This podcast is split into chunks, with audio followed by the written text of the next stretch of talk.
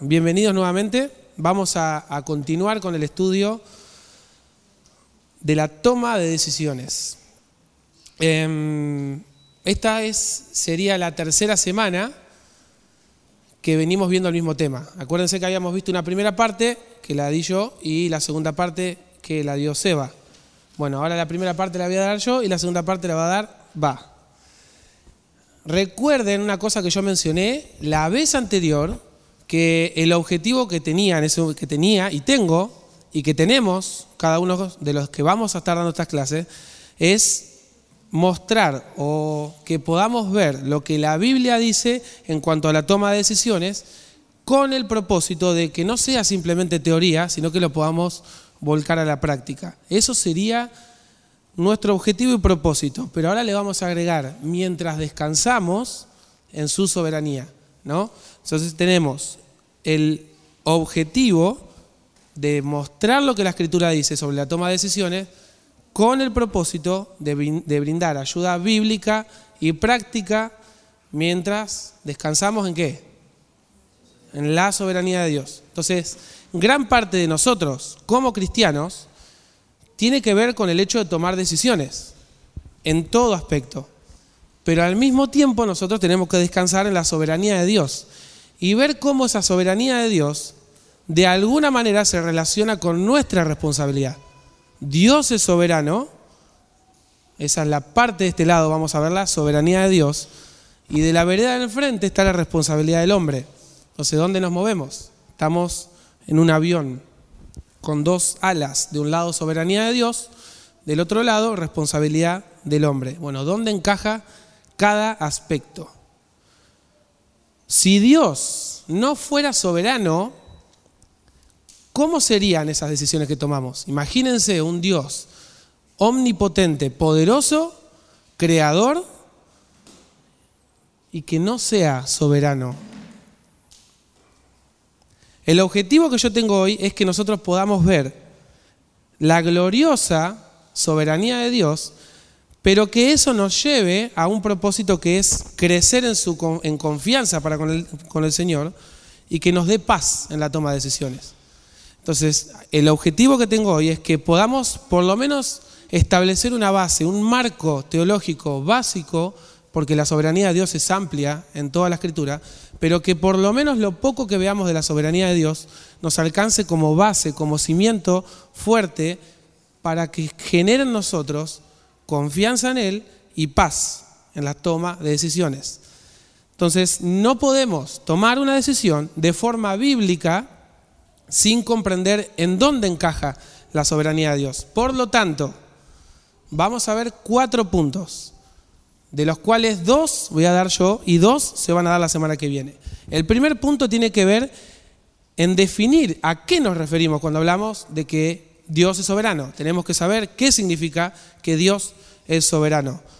En segundo lugar, necesitamos saber cuál es el objetivo de Dios de usar ese atributo, su poder, soberano.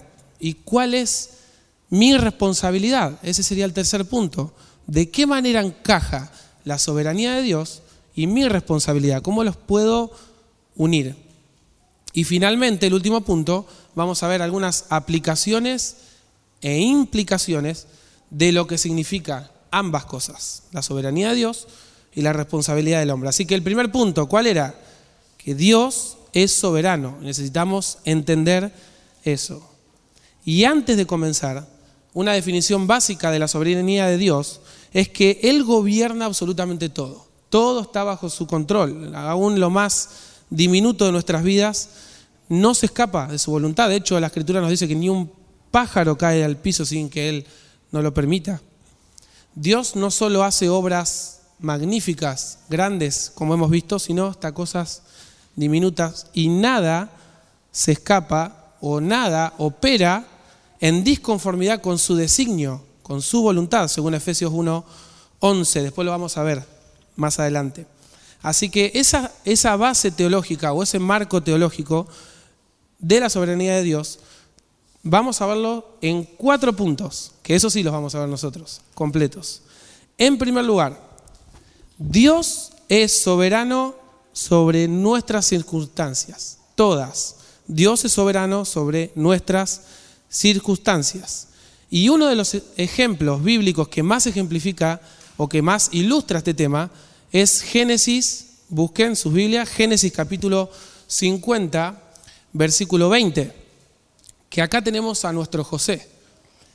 José le habla a sus hermanos luego de él revelar su identidad y le dice el versículo 20, vosotros, ustedes, pensasteis mal contra mí, mas Dios, mas Dios lo encaminó a bien para hacer lo que vemos hoy. Acá está el propósito, para mantener en vida a mucho pueblo.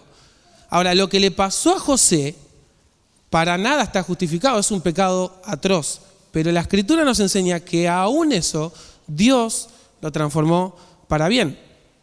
Y hermanos, acá no solamente está el tema de la soberanía de Dios, porque junto de la mano no lo podemos divorciar, su providencia. Ustedes tengan en mente, José fue vendido como esclavo, al poco tiempo cae preso y al tiempo terminó gobernando como segundo al mando en una superpotencia mundial que era Egipto. Si eso no es soberanía y providencia, no sé qué lo será. Dios tuvo el propósito de poner a José en ese lugar. Posteriormente toda la nación de Israel creció en número ahí adentro, en medio de una mega potencia. Y de esa nación vendría nuestro Mesías. Miren si no hay un cuidado increíble de parte de Dios, si no es soberanía y providencia de Dios. Todas las circunstancias, sean buenas o sean malas, están bajo el control de Dios. Esto no es nada nuevo que están aprendiendo, es básicamente recordar puntos que nos enmarquen nuestra teología. En primer lugar, Dios es soberano sobre nuestras circunstancias. En segundo lugar, Dios es soberano sobre nuestro pasado, presente y futuro. El profeta Isaías, en el capítulo 46, versículo 9 al 10, dice lo siguiente, acuérdense de las cosas anteriores ya pasadas, porque yo soy Dios y no hay otro. Yo soy Dios y no hay ninguno como yo, que declaro el fin desde el principio y desde la antigüedad lo que no ha sido hecho. Yo digo, mi propósito será establecido y todo lo que quiero realizaré. El profeta Isaías le está declarando estas palabras al pueblo de Israel y por extensión nos pega a nosotros, impacta a nuestros corazones. Pero piensen, el profeta habla al pueblo toda la historia profética cumplida, las distintas liberaciones milagrosas de parte de Dios, incluso lo que hablamos recién de Egipto todas las bendiciones providenciales que Israel había experimentado son una amplia evidencia de que el Dios de Israel es el único Dios vivo, verdadero y soberano. Todo orquestó conforme a su designio, conforme a su voluntad, a su plan. Dios no tiene plan B, es siempre un plan A. Nada lo toma por sorpresa. Es el único que puede obrar conforme a sus propósitos y que lo que dice lo puede cumplir. Entonces, por lo tanto, todo lo que te haya pasado en este lado del cielo no se escapa tampoco de su mano, para nada. Nada se escapa de ahí. Aún lo bueno o lo malo viene de parte del Señor. Job es un gran ejemplo de todo eso. En tercer lugar, Dios es soberano sobre nuestras decisiones. Vayan al Salmo 33, versículo 8. Dios es soberano sobre nuestras decisiones. Dice así la palabra del Señor, tema al Señor toda la tierra, tiemblen en su presencia todos los habitantes del mundo, porque Él habló y fue hecho, Él mandó y todo se confirmó. El Señor hace nulo el consejo de las naciones, frustra los designios de los, de los pueblos. El Señor, el consejo del Señor permanece para siempre. Los designios de su corazón de generación en generación. Versículo 8, teman al Señor, tiemblen en su presencia. Versículo 9, Él habló y fue hecho, Él mandó y todo se confirmó. Versículo 10, el Señor hace nulo el consejo de las naciones, frustra los designios de los pueblos, permanece para siempre su consejo de generación en generación en generación. Sin importar lo que nosotros podamos llegar a decidir de nuestras vidas, sea bueno o sea malo, el resultado, hermanos, está enteramente en sus manos. Yo no voy a modificar la mente de Dios. Nadie lo puede hacer. Y, pero Dios tampoco nos manipula. Y ahí está el dilema de la soberanía de Dios y la responsabilidad que tenemos como seres humanos, caídos. Así como Dios sobró en José, que pasó de ser un esclavo a un gobernante, también Dios obró en Cristo. Cuando Pedro en Hechos 2 está predicando en una iglesia que nacía, dice el versículo 23 del capítulo 2, este, Jesús, fue entregado por el plan predeterminado y el previo conocimiento de Dios. Soberanía. ¿Estamos de acuerdo? Soberanía. Y ustedes, ¿qué sería esto? Responsabilidad del hombre. Y ustedes lo clavaron en una cruz por mano de impíos y los mataron. Pero Dios, versículo 24, lo resucitó, poniendo fin a la agonía de la muerte, puesto que no era posible que él quedara bajo el dominio de ella. Ahí está el propósito. En Hechos 4, después de que Pedro, Juan son una y otra vez hostigados físicamente, verbalmente, amenazados de que no prediquen en el nombre del Señor, miren el problema que genera el nombre del Señor. Si leen el capítulo van a ver que dice, el problema es que hablan en el nombre del Señor. El versículo 27 del capítulo 4 dice, porque en verdad en esta ciudad se unieron tanto Herodes como Poncio Pilato, junto con los gentiles y los pueblos de Israel. ¿Qué es esto? Responsabilidad del hombre. Ellos se unieron contra tu santo siervo Jesús, a quien tú ungiste, para hacer cuanto tu mano y tu propósito habían predestinado que sucediera. Soberanía de Dios, responsabilidad del hombre. Hermanos, sin importar lo que decidamos, el resultado está enteramente en la mano de Dios. Primer punto, habíamos dicho que Dios es soberano sobre nuestras circunstancias. En el punto número dos, Dios es soberano sobre nuestro pasado, presente, futuro. Número tres, Dios es soberano sobre nuestras decisiones. Y número cuatro, Dios es soberano incluso sobre nuestros corazones, sobre nuestros corazones. Proverbios 21, del 1 al 2, dice, como canales de agua es el corazón del rey en la mano del Señor. El que lo dirige, él lo dirige, perdón, donde le place. Todo camino del hombre es recto ante sus ojos pero el Señor sondea los corazones. Dios es soberano incluso en nuestros corazones, un rey y cualquiera de nosotros. Dios ha utilizado creyentes inconversos y obró conforme a sus propósitos. No vivimos en un mundo desorganizado. La realidad es que originalmente Dios cuando creó todo dijo que todo era bueno en gran manera. No fue una creación desordenada y desastrosa. Dios hizo todo ordenadamente bien, pero nosotros caímos en el pecado.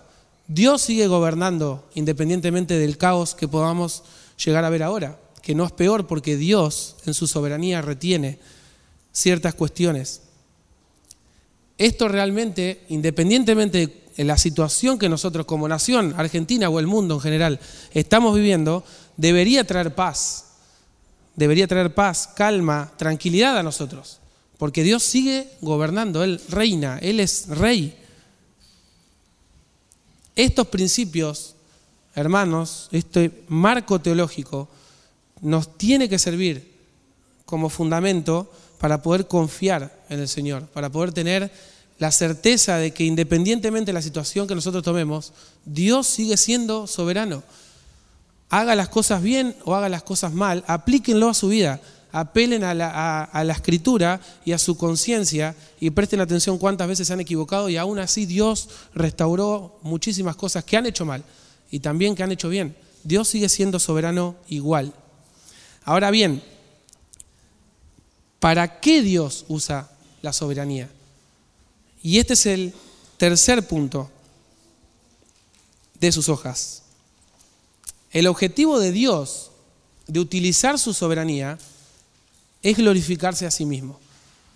es como los reformadores pusieron este sol y deo gloria, ¿no? Todo, esto está hablando justamente de la salvación, pero toda la gloria es del Señor. Todo lo que ha hecho a lo largo de la historia tiene que ver con la gloria de Él, porque Dios gobierna cada acontecimiento, cada, viva, cada vida, perdón, hasta el detalle más chico gobierna la mano del Señor. Por ejemplo, en Isaías 43, versículo 7, nos enseña el profeta que Dios creó a las personas para exhibir su propia gloria. Dice Isaías 43, 7, todos los llamados de mi nombre, para gloria mía los he creado, para gloria mía los he creado, los formé y los hice.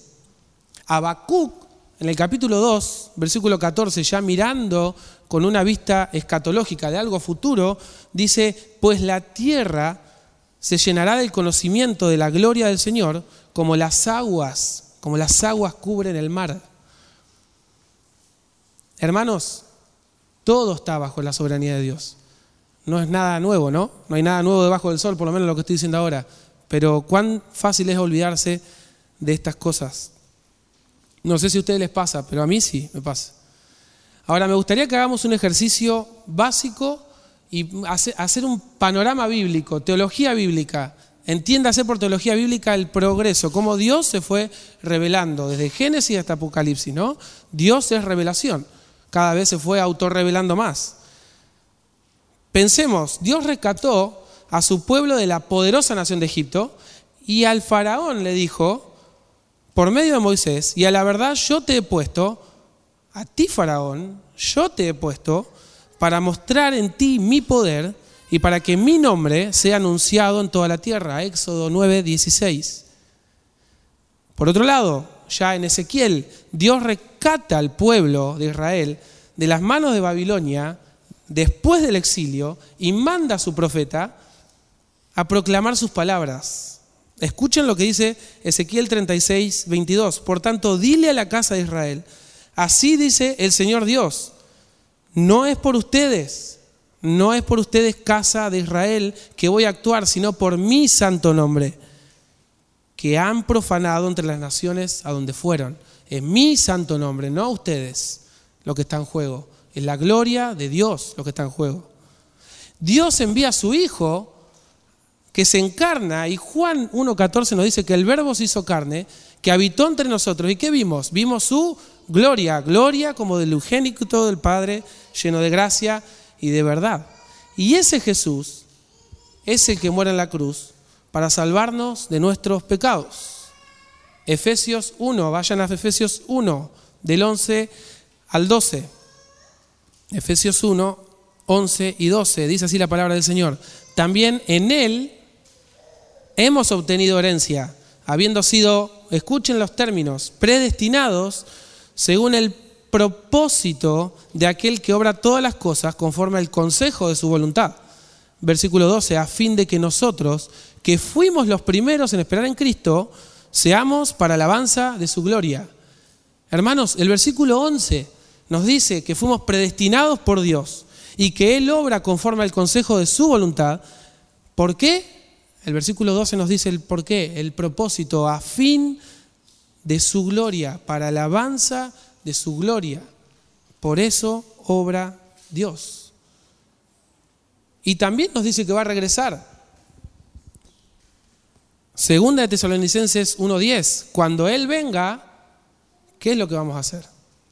Cuando Él venga para ser glorificado en sus santos en aquel día y para ser admirado entre todos los que han creído. Todo tiene que ver con la gloria de Dios. De ahí esa bandera, ese pilar de sol y gloria, todo depende de Él y es todo para Él. En un mundo, vivimos en un contexto archimega liberal, donde la realidad es que cada uno vive como quiere, parece que en la época de los jueces, cada uno vive o hace lo que bien le parece.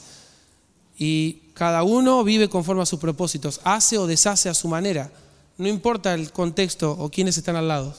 Y la realidad es que tampoco hay algo malo que yo quiera hacer algo en beneficio mío o de mi familia. El problema está en desconectarlo de nuestro Creador. C.S. Lewis escribe, toda mi dificultad, en sentido general, con la alabanza de Dios dependía de mi absurda negación. En lo relativo, supremamente, perdón, en lo relativo al supremamente valioso de que nosotros nos deleitamos, de hecho no podemos evitarlo, en todo lo demás que valoramos. Creo que nos deleitamos en alabar lo que disfrutamos, porque la alabanza no solo se expresa, sino que completa el gozo en su propósito consumado. Y John Piper hace una referencia en Juan 17, en la oración del Señor, y lo aplica como hablándose, ¿no? El Señor hablando. Y dice lo siguiente, si encuentras, imagínense al Señor hablando, si encuentras tu máxima alegría en tu tesoro terrenal más preciado, al final de tu vida quedarás decepcionado y yo seré deshonrado.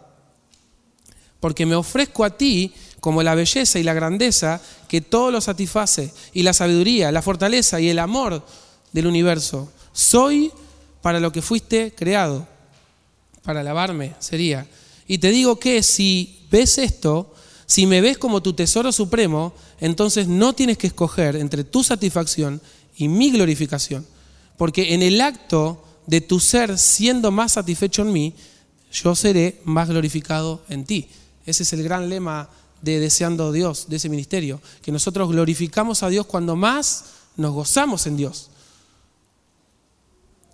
Dios trabaja para la alabanza de su gloria, no para mi gloria. Y la realidad es que hablar de estos temas suele sonar como que Dios es autocentrado, como que todo tiene que ver con Él y nada conmigo. Y la realidad es que no es así. En un sentido estricto sí, todo tiene que ver con la gloria de Dios, pero Dios no nos manipula, hermanos. Dios obra conforme a sus propósitos. Tiene un propósito para cada uno de nosotros. En conclusión, en cada decisión que tomes, cuando salgas de la puerta o ahora si vas a mandar un WhatsApp, está siendo hecha dentro del universo que está absolutamente gobernado y bajo el control de Dios. Lo que sea que hagas, levantarte ahora o salir, decidas dónde vas a educar a tus hijos, qué es lo que vas a comer esta noche, hasta si se me cae ahora algo en el piso, todo está bajo su soberanía. No importa qué, Dios está al control de todos y tiene el propósito de exhibir la excelencia de su gloria. No nos olvidemos de eso, todo sirve a sus propósitos. Una pregunta, ¿de qué manera, de qué manera la teoría la puedo hacer práctica o de qué manera afecta este gran propósito de Dios demostrar su soberanía, su gloria en mi toma de decisiones. ¿Qué tiene que ver este atributo de Dios con lo que yo haga? Bueno, eso es lo que van a tener que venir la semana que viene porque lo va a aplicar va. Pero eh, esa es la parte aplicativa que vamos a, a ver después. Pero sí les adelanto que si estás en Cristo, recuerden que Pablo en Romanos 8, 28 y 29 nos dice que para aquellos ¿Quiénes son aquellos? Los cristianos. Todas las cosas, ¿qué son todas las cosas? Todas las cosas, en griego o en hebreo, todas las cosas, todas las cosas, cooperan para bien, conforme a sus propósitos, de formar el carácter de Cristo en nosotros. Todo está bajo el propósito que tiene el Señor. De hecho, es parte del proceso de nuestra santificación.